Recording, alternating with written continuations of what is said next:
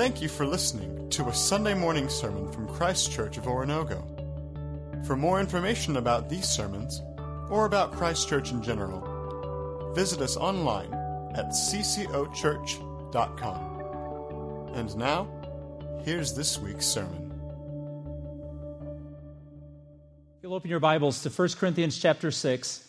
I'd like you to hold that open, and 1 Thessalonians 4. We're going to be in those two passages primarily this morning. And as you can see, we are going to be talking about friends, and I want you to pay attention to these terms, they matter. Friends who are sexually indiscriminate, who are thoughtless, or who aren't thinking on the right things they need to when it comes to their sexuality. For those of you visiting that weren't with us last week when Michael opened the series about talking about the relevancy of Scripture in a world that says it's not relevant, it makes no difference, it's an antique book, uh, we want to remind you that this series is not how to win an argument. We're not preaching these messages so that you have enough stones to throw accurately and take out your enemy. This series is not how to win an argument, it's how to, win, how to win the souls of our friends to the heart of our God. And that changes everything. We live in a world today where biblical teachings are thought of as archaic, out of touch, and even in the church, they're thought of as optional. So, what word of hope do you and I have for someone who's sexually indiscriminate, whether it's a believer in the church or it's an unbeliever outside of the church? But I want to say it one more time. The caveat is this what we learned today is not to shame or belittle anybody in this room or outside of it, but it's to bring an awakening to a God who can be trusted. So let's talk about terms and the theology of our worldview when it comes to sexuality. Let's define two terms sexuality or gender and sex. Sexuality refers to all that makes us either male or female, it's our being. And sex refers to sexual expressions, both mental and physical, which is doing. The being and the doing. The combination of those two is instrumental for us to have a fair biblical conversation because we live in a culture where the doing and being are confused. People are defined today by who they're having sex with, which is never God's intention for you to be defined by an action such as that. But we live in a world that has amplified this so much that this is all we seem to care about another human being is what kind of sex they're having, how often, and with who. Instead of understanding that they're far more than what they're doing, that they are a created being. You see, Jesus did not condemn sexuality, but the destructive misuse of it. So I'm going to say something that drew crickets last hour. We are a pro sex church. Three brave men, no women, and the kids are looking at their parents going, gross. No, we are a pro sex church. Why? Because it's a gift from God. And let me show you why I believe that. Remember that if we go back to the book of Genesis, we uncover who we are. We discover what God's intentions for us are. And when we get that properly understood, then most everything the church even has said is, oh, it's not good, it's not good, it's not good, really can be proven it's good if it's used God's way. Genesis chapter 1, verse 26. God said, Let us make man in our image and our likeness and let them rule over all creatures. So God created man in his own image, male and female, he created them. God blessed them and he said to them, Be fruitful and increase in number, fill the earth and subdue it. God knew that Adam would be hungry, so he gave him food. God knew that Adam would need a purpose, so he gave he and Eve dominion. God knew that Adam would need companionship, so he made a female, like him but unlike him, as a companion and a partner. You see, our physicality and our needs are not evil. We're living in a world that says if it's a physical need, then it's not spiritual. Or I'm spiritual, but there's no physical demonstration of my holiness, there's no physical demonstration of my service. And this is the error in our culture. We have divided the body and the soul as two separate, disconnected items, and they're not. And I want to redeem that today. Because when we can show the world that their body and soul are not separate entities, we can actually speak to them a word of hope and life. God created gender, male and female. He created both for His purpose, for our purpose, and for His glory. So, what do we know? And I'm just going to give you four examples. What does the Bible say? If we're going to be a pro sex church, and I hope we are, Here's just four things the Bible teaches us about this. Now, as I discuss this, you're going to see this number posted up on the screen. If you want to text questions in, I promise you we're not searching a database to find out who texted us what. You can be anonymous. Michael and I will process some questions at the end of the morning, each hour, and we're also going to be answering some of these online if they take longer time to respond than we have uh, this morning. So feel free to respond if you have questions that come up in our discussion. One of the things the Bible teaches us that sex is for oneness. The Bible says in Genesis 2:24, "For this reason a man will leave his father and mother, be united to his wife, and they will become one flesh." Now, this means an intimate, loving giving of oneself uh, to another person. Unfortunately, our culture has taken oneness and allowed it to be a momentary, an evening, a weekend tryst, instead of what the Bible calls it to be. It also says sex is for procreation. We know this. One, just one of the ways we demonstrate the image bearing of God is our ability, a man and a woman, to create life, just like God did. It says in Genesis 1:28, "Be fruitful and multiply and increase in number." Adam and Eve were told, Produce children that will fill this earth I've given you to mankind. Sex is for pleasure. You can't read the Song of Solomon in the Old Testament and conclude anything but sex God has given us is socially, physically, and emotionally satisfying. And sex is for protection. 1 Corinthians 7 9. But if they cannot control themselves, it is better to marry than to burn with passion. God gave us marriage as a safe place to protect us so that our sexuality can be demonstrated with the gift of sex in a monogamous relationship with someone we're married to. The Bible says in Genesis 2 that when Adam and Eve were created, they were naked and had no shame. Then sin entered the story in Genesis 3, and they instantly uncovered their nakedness or discovered their nakedness, and they felt shame. Notice what sin does it takes a good thing God's given us and it turns it into a shameful thing. Now, the world will say, no, the church is what makes it shameful. It's the church that's making sex with whoever has it. They're making it a bad thing. No, you have to understand. If you really believe in a creator God, then you believe that the things God put in place before sin are the way things ought to be. And when we understand that, then we understand that sex used God's way is not shameful. Sex used outside of God's way is.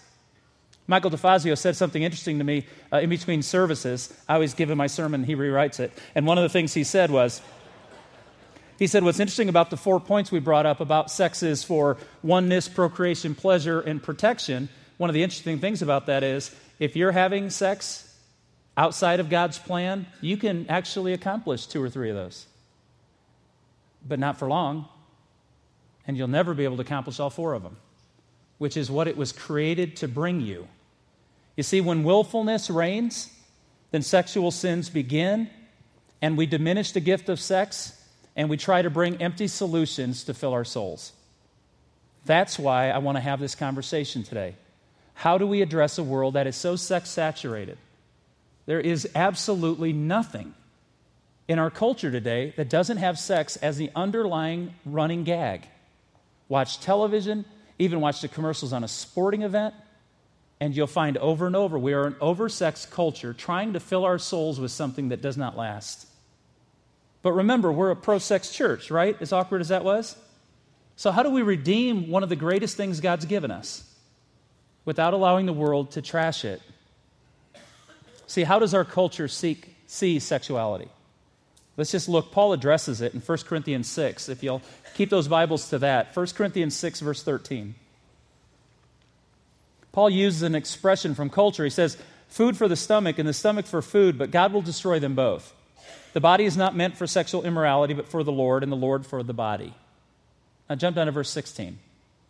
Do you not know that he who unites himself with a prostitute is one with her in body? Let's pause. I want him to leave the words on the screen because right now it would be really easy for you to dismiss Paul's argument by saying, Well, I've never been with a prostitute. I don't know anybody who's ever been with a prostitute. I've never even seen a prostitute. So this argument doesn't fit for us today. No, no. Understand this.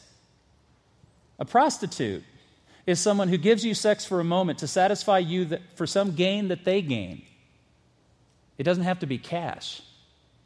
I believe the culture that's going on in our world today is sex is just sex, and whoever wants to have sex can have sex If, as long as it makes both people feel good. There's no problem with it, right? That, by definition, is prostitution.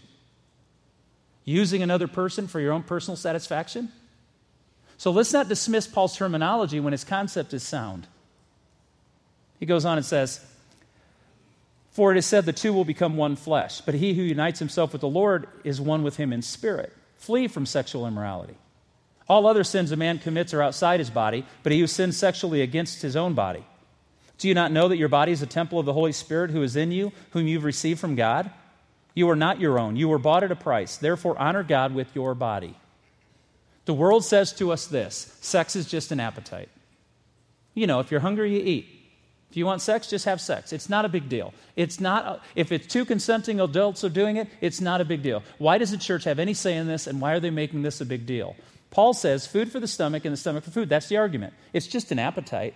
But Paul then says, and God will destroy both. The appetite and the body will not last. So, why are we investing our future in something that we realize is so temporary? Every one of us was born a sexual creature. No matter how much you want to repress it, you were born sexualized. This is the way God did it. And sex was his gift for the expression of that in a proper, safe environment. But we have idolized sex. Just watch television. And I know some of you say, well, that's why I don't watch television. Well, then read the newspaper, go on your internet, see a movie. Our culture is constantly hammering us that who you sleep with makes you who you're supposed to be. I don't believe that for a second. If sex was so awesome and it made everybody wise, joyful, and happy, then why are sex addictions on the rise and people are more unhappy? I could take you to our counselors at Haven Counseling and tell you that sex is one of the core problems that is devastating homes, marriages, and people's lives. This great gift of God, and it is, is being ruined by our use of it outside of God's instructions. It's devastating people's lives and God will destroy both the body and the appetite. Too many have tried to separate their body from their soul, and they suffer for it. So remember, we're not trying to be right to win an argument. We're trying to understand why God would give us this gift and how come it's become something it was never meant to be. The world also says that sexuality is a weakness.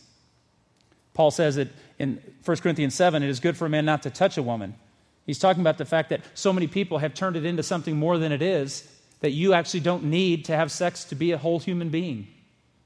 That, you, yes, you are a sexualized creature, but there's a fulfillment for that even outside of sex. We talked about that in our message on singleness a few weeks ago. But unfortunately, in our culture, some people have decided sex is only for the weak and needy. In marriages, it's used as a weapon, it's used as a reward. If he's good and if he treats me right, then, or she owes me that because I provide. In church, we need to repent of that, don't we?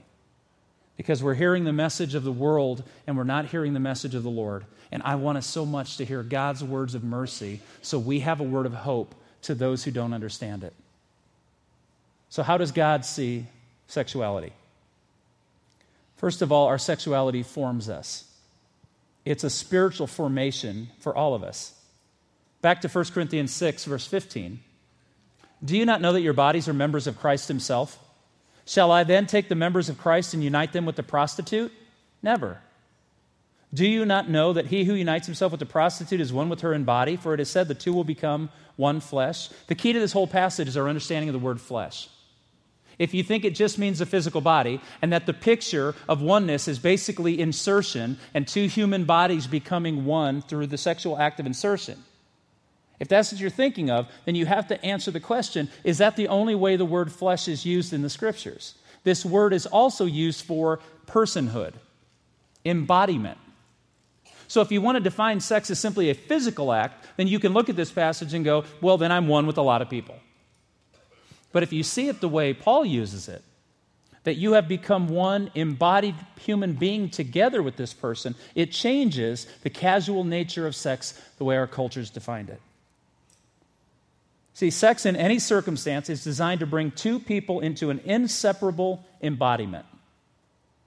Dr. Timothy Keller says sex was God's invented way for you to give yourself to someone else so deeply that it results in personal and spiritual transformation. You cannot, I think the word casual sex is one of the greatest oxymorons ever stated. As if something so intimate and pure to your soul can be casual and thrown away on a weekend. The culture we live in celebrates that it's natural to give your body and you don't even have to give your soul. You know, Mark, it's just sex. Well, the way we're using it is. But what it actually is is something so much more profound because it forms us. It forms us toward God or it breaks us and ruins our form, which is the reaction of what takes place in our culture when sex is run rampant and made a God. Lives are devastated, they're not made better. And most people that I talk to who have issues with this, sex is simply a, a drug they're taking to get through a rough period of time and end up more empty at the end than they ever were at the beginning. So it's not only forms us, but our sexuality prepares us. Verse 17, Paul says, But he who unites himself with the Lord is one with him in spirit. Once again, Paul is saying that you cannot separate the body from the soul, they're combined. In John chapter 4, you all might remember the story. If not, I encourage you to read it. In John chapter 4, Jesus meets a woman at the well who's looking for some water. Or he says to her, Would you give me some water? And she's drawing in the middle of the heat of the day because she, she doesn't want to be judged by her neighbors. And Jesus begins to talk to her about her sexuality. He says, So you're with this sixth man, you've had five husbands, this guy's not even, he won't even marry you. Why does he go after her sexuality right away? Because he's a prude? Absolutely not. What he's saying to her is, You're trying to fill your soul with something that only includes your body. He says, You can't. He said, I'll give you a drink and you'll never thirst again. Remember that line. Jesus is able to prepare us for a relationship with him that will be more satisfying than any physical act can take. But let me pause here for a moment. For some of you, you become more and more uncomfortable. I've said the word sex way too much for any preacher. Replace it with alcohol, replace it with drugs, replace it with power or money, achievement or fame, and the principle still applies, doesn't it? You're trying to fill your soul with something that does not fit your soul. The only thing that fits our soul is reconnected back to our God, who created us and formed us to be exactly what He wants us to be. You see, you cannot have intimacy with God and maintain independence. And for many of us, we're trying to have sex independent of our soul. And the Creator God did not build us as machines. We are people inhabited by the image of God, and we devastate ourselves when we take sex away from the gift it was and turn it into something else. So, what are the implications of sexuality? How, how are we going to answer the question of our friends? who are indiscriminately sexual with no thought to what they're doing to themselves. 1 Thessalonians, if you'll turn to chapter 4. 1 Thessalonians 4 is a passage I want to conclude with today. Paul says, For this is the will of God, your sanctification, that you abstain from sexual immorality. See, we live in a world today that says, no, the words used in the New Testament, they don't, they don't mean what they say they mean. It's no longer. You know, this fornication thing is old time. This adultery thing is old time. You know, all of these issues about our sexuality. We'll go back to Michael's message last week. Is the Bible relevant? I believe the Bible's. The question is not, does the Bible mean what it says? The question has come down to whether or not we think it's relevant. And each one of us must decide for ourselves whether or not God meant what God said. And I tend to believe He did. And I'm betting my life on it, in fact. How about you? That what God means is what God said, and what God said is good for everybody. You see, the Bible tells us to flee sexual immorality. And it's the Greek word for immorality is this word porneia, where we get the word pornography or porn. But it's not just visual. Listen to what it's, it is it means any illicit sexual act. Any illicit sexual, anything outside of what God created it for, the misuse of it is what he's addressing. So the biblical worldview of sex is not just an appetite and not that it's a weakness that we must respond to. The Word of God tells us there is a blessed context. When it's right, used the way God wants it to, it is the most beautiful coming together of two people in intimacy, both physically and in their souls. 1 Thessalonians 3 or 4, 3 and 4. That you abstain from sexual immorality, that each of you know how to take a wife for himself in holiness and honor. It's more than a physical act. Paul says there are two contexts one is right and one is wrong. It is not before marriage. It is not with another person during a marriage. It's between two people who have chosen to come together in holiness before the Lord and experience an intimacy. Remember, you can have some of the experiences of sex in the physical act, but you'll not get the completion of it if you separate the soul from the body. So, how dare I stand up and say to the world that the Bible says that sex is for marriage only? And I'll give you the theology of it. Sex is for marriage only because it's the only place sex can do everything it's meant to do. Period. That's why sex is for marriage only. Now, please understand this. We are not, I don't want to live anymore in a world where people say, well, the church just doesn't want us to have fun. Absolutely not. Did I tell you we're a pro sex church? Did I mention that already? Awkwardly five times? Okay. See, if our only message to the world is you're not to have sex because it's filthy, you're not to have sex because it's fun, you're not to have sex because of this, this, and this, we are misappropriating our opportunity. God has told us not to participate in something that separates our body from our soul. And that's what sex outside of marriage does, church, by the Word of God itself. And that's why we're to be cautious and speak and offer love. We're not here to win an argument. We're trying to protect the ones we love. So there is a blessed context and there is a blessed purpose. 1 Thessalonians 4 5. Not in the passion of lust like heathens who do not know God. I, I want to focus on this. Like heathens who don't know God. You see, it's hard for us to believe in the world we live today that anybody has the right to tell somebody else not to find satisfaction. The world is saying to the church over and over, You're out of date, you're on the wrong side of history. Really? I think when Jesus comes back, we're going to be on the right side of history. And I'd like to have a few more people join us, wouldn't you? Not because we're superior, because we're going to be saved by the mercy of God, not by how everybody else thought we were so open and free and available. So we have this. Because we receive something, a feeling, closeness, or companionship from our disobedience does not mean that validates it. Let me just pose a logical argument to you. Imagine, if you have one in your world, thank God for it. If not, imagine that a little six year old precious boy or girl comes up to you that you love very deeply.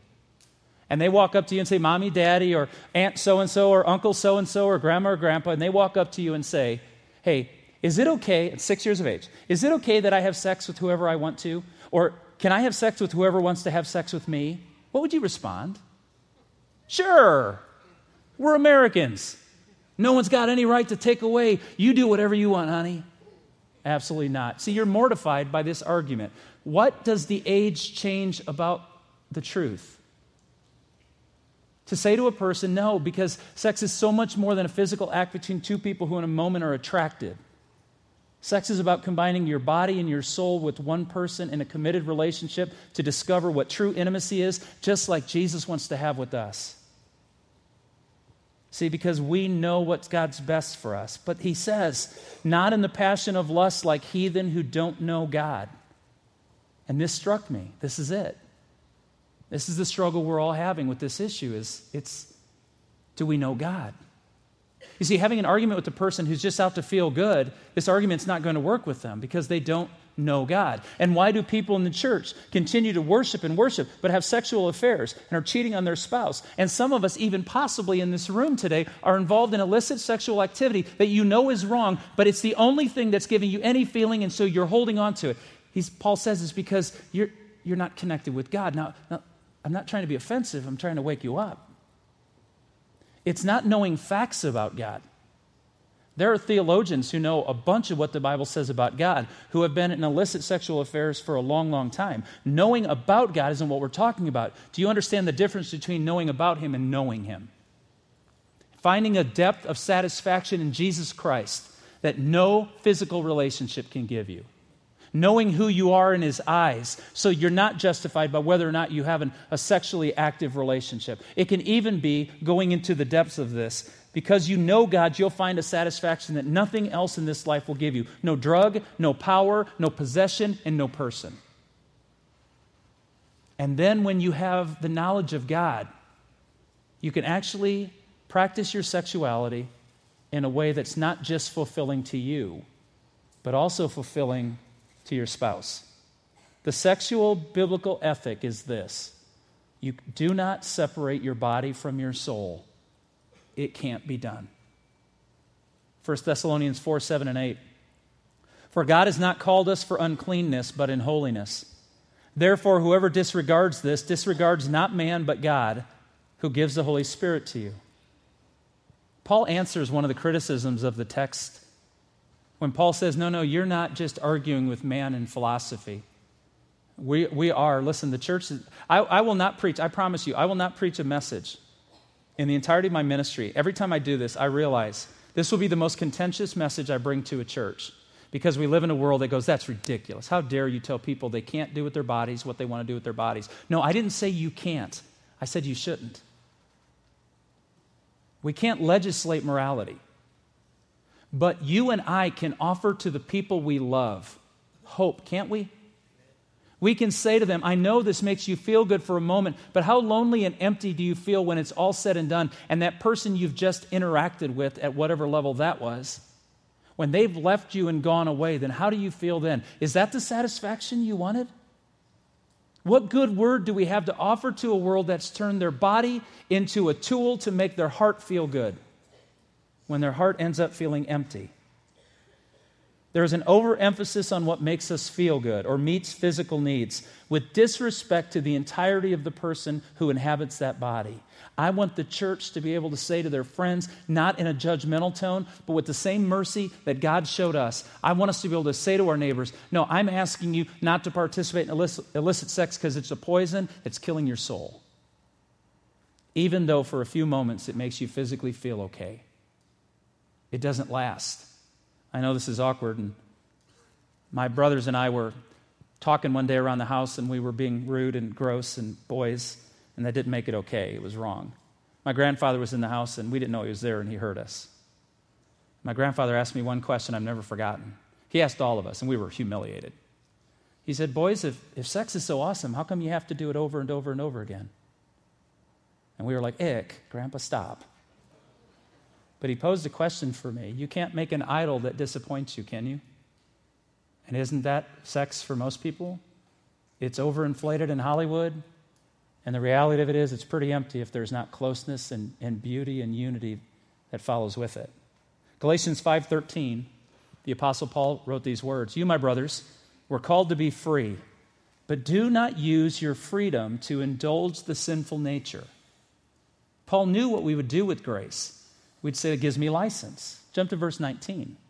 The acts of the sinful nature are obvious sexual immorality, impurity, debauchery, idolatry and witchcraft, hatred, discord, jealousy, fits of rage, selfish ambition, dissension, factions, and envy, drunkenness, orgies, and the like. I warn you, as I did before, that those who live like this will not inherit the kingdom of God.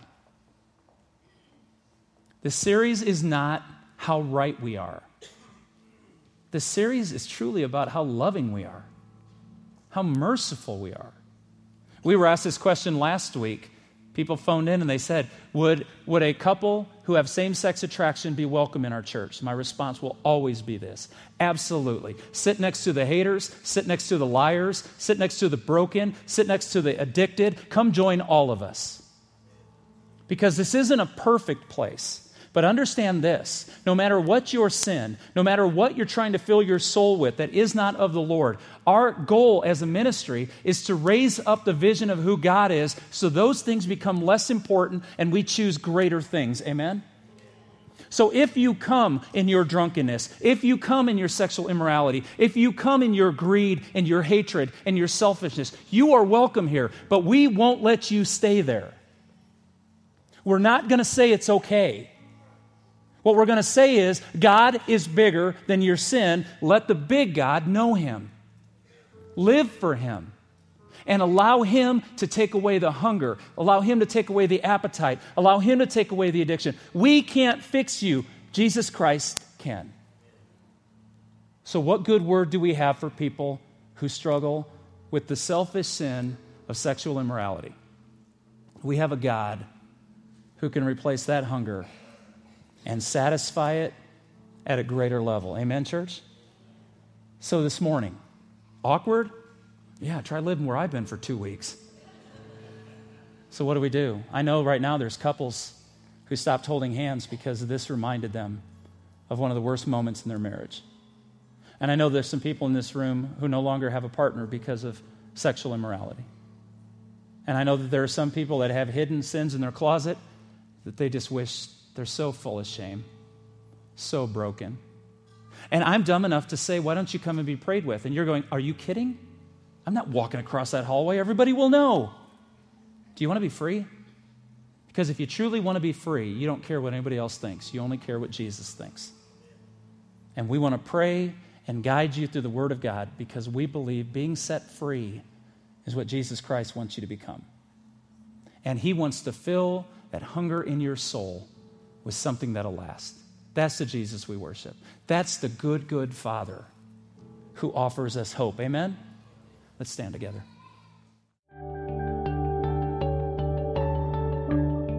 Thank you for listening to a Sunday morning sermon from Christ Church of Oronogo. For more information about these sermons, or about Christ Church in general, visit us online at ccochurch.com.